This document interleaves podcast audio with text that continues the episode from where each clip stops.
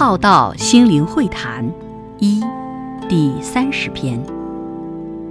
智者悟其因缘，反者怕其果报。人总是习惯性的对结果与作为拿来论断是非对错好坏，这是人们的心眼比较看重，重视的是结果的。但有些我们所论说的结果，都还是过程的一个点。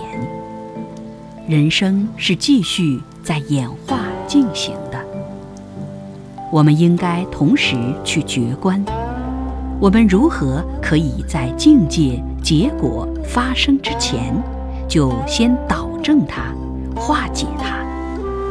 若要如此，就要重视平常的觉察。觉知，拿来当成重要之修炼，拿来养成生命之常态。因为事前就觉察觉知到，而有了一定的修正改变，调整回正道上、正知见上、善的方向上，能找到这不犯错、少造罪的修炼。就不是只去烦恼作为结果，被拿来定罪论对错。因众生习惯看到的是功之果，很少去看过程中如何不走偏的修炼之重要性，也很少从因上去修炼。若能，就不会让始等于终。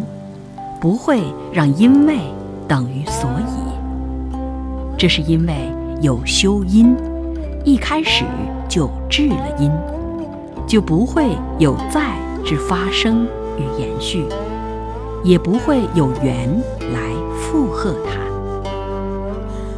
修者要能悟出、看出，如何修炼才能防治不好的发生。